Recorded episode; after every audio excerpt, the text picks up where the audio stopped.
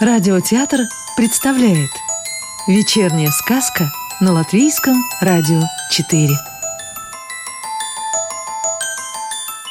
А сегодня слушаем продолжение сказки Мирдзе Клявы «Пестрое лето» Неужели права Иволга Ванда? На деревья поселка легко опустилась летняя послеобеденная тишина. Каждый был занят своим делом. Котенок Мик сидел перед домом на скамейке и перекрашивал зеленое удилище. Бельчонок Фома стоял рядом и помогал советами. Первый слой надо класть очень тонкий, иначе краска будет осыпаться. «Мяу, сам знаю, ученый!» — бахвалился Мик. Вдруг Мик и Фома подняли головы. Казалось, кто-то бежит по дороге тут же и калитка хлопнула, а в ней появилась запыхавшаяся бабушка-ворона. «Кар! Кошмар! И Волгаванда в тот раз была совершенно права! Вон что творится среди бела дня! Конец света!» Наверное, произошло нечто чрезвычайное. Фома тут же бросился навстречу бабушке-вороне. Котенок чуть-чуть замешкался — Ему прежде всего надо было аккуратно поставить полуокрашенное удилище. Теперь и Миг устремился в ту сторону. Но бабушка-ворона уже мчалась со скоростью ракеты вдоль соседских садов, крича «Кар! Кошмар! И Волгаванда права! Что делается среди бела дня? Ну, впрямь конец света!» Постепенно от калитки к калитке сказанное обрастало дополнениями. Так от сада ласточки Чевиты донеслось. «Янтарь в серебре! Наследство от прабабушки!» Возле ежика Адамчика бабушка сделала другое дополнение. «Таких больше никто не делает! Художественная редкость! Кар!» Возле овчарки Марса Хотела навестить племянницу, ворону Карину, принарядиться. И у ворот дедушки Крота отчаяннейший вопль. Украли! Украли! И Волгованда была права! Весь свет обворуют, Кар! Бельчонок Фома и котенок Мик все это слышали – они догнали бабушку-ворону и бежали вместе с ней. К ним присоединились лис Джон, ежики Саул Церита и Адамчик, лягушонок Варис, барсучиха Грета и Инорынь. Даже дружинник пес Марс серьезно вышагивал за катящимся клубком. Возле сада ящерицы Берты толпа сопровождающих остановилась. Бабушка-ворона забежала первой, замок калитки защелкнулся, и открыть его можно было только изнутри. Сама бабушка надолго скрылась в Бертином доме. Теперь галдели бежавшие следом. «Что?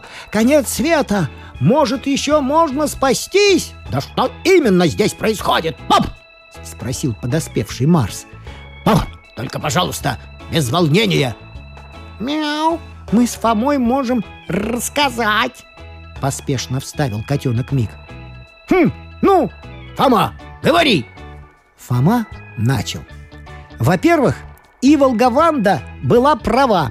Может быть, помните, Иволга недавно на весь поселок кричала, что из-за воров настанет конец света.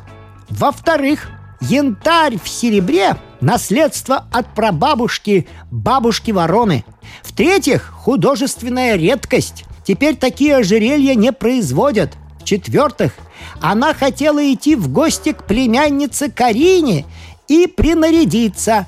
В-пятых, ожерелье, янтарь в серебре украдено, и значит, права и Волгаванда. Котенок Мик подкреплял кивком каждое предложение. «Мяу, мяу!» «Хм, «Все ясно!» — прорычал Марс. «Благодарю за исчерпывающие сведения!» и все остальные теперь тоже поняли, из-за чего разгорелся сыр-бор. Из веранды ящерицы Берты выскочила бабушка-ворона, и за ней семенила Берта и топала черепаха Амалия. Бабушка, распахнув калитку, хотела было бежать дальше, но преследовавшие обступили ее со всех сторон, и бабушке никак не удавалось вырваться из окружения. Сказать по правде, она уже порядком устала и уже из последних сил твердила «Кошмар! И Волгованда была права!» Бельчонок Фома подсказывал «Во-первых, во-вторых, в-третьих» и так далее. Марс, спокойно понаблюдав за суматохой, остановил шумевших. «Без паники! Вау! Ты, Берта, дай бабушке стакан сахарной воды. Пусть успокоится. И подождите, я сейчас вернусь. Вау!» Марс широко зашагал к саду дедушки Крота.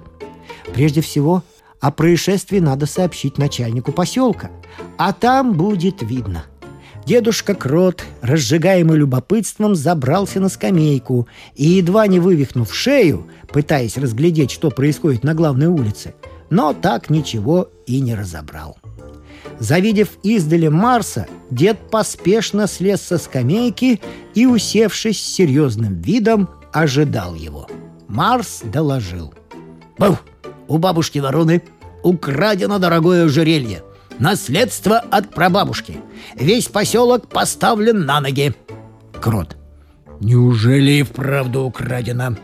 Может, сама куда-нибудь засунула? Два года назад уже был такой случай. Марс. Хм, ручаться нельзя. Крот. Дай задание троим, кто половчей, да посмышленней. Пойти с бабушкой и обыскать дом. Если ожерелье не найдется, доложить мне. И что без лишних разговоров. Марс. О, слушаюсь, начальник поселка. Будет исполнено.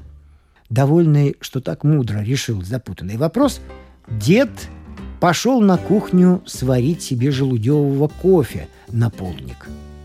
Шумная толпа возле сада Перты ожидала Марса.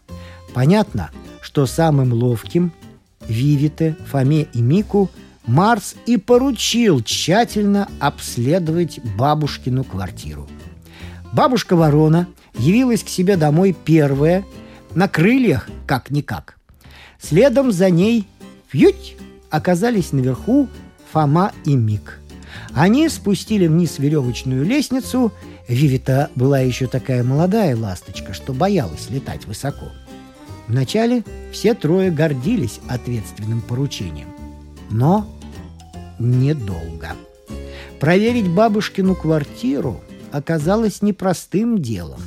Прежде всего, пришлось перебрать сто больших и маленьких ящичков, сто больших и малых коробок. Ожерелий тоже было с дюжину. Каждое надо тщательно рассмотреть, не пропавшее ли это – но самое ужасное – выслушать столетнюю историю каждого ожерелья. Речь бабушку-ворону не утомляла. Совсем наоборот, чем больше она рассказывала, тем скорее успокаивалась и приходила в себя. Поиски длились до темна. Натруженные над многочисленными выдвижными ящичками, болели спины, и от длинных рассказов – звенело в ушах, ожерелье не обнаружилось. Когда Марс сообщил результаты обследования, дедушка Крот велел составить рапорт главному инспектору Большого леса по уголовным делам сержанту Медведю.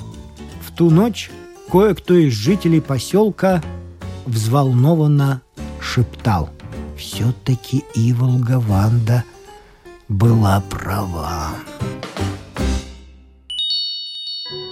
Сказку читал актер Рижского русского театра имени Чехова Вадим Гроссман. А продолжение нашей сказки слушайте завтра.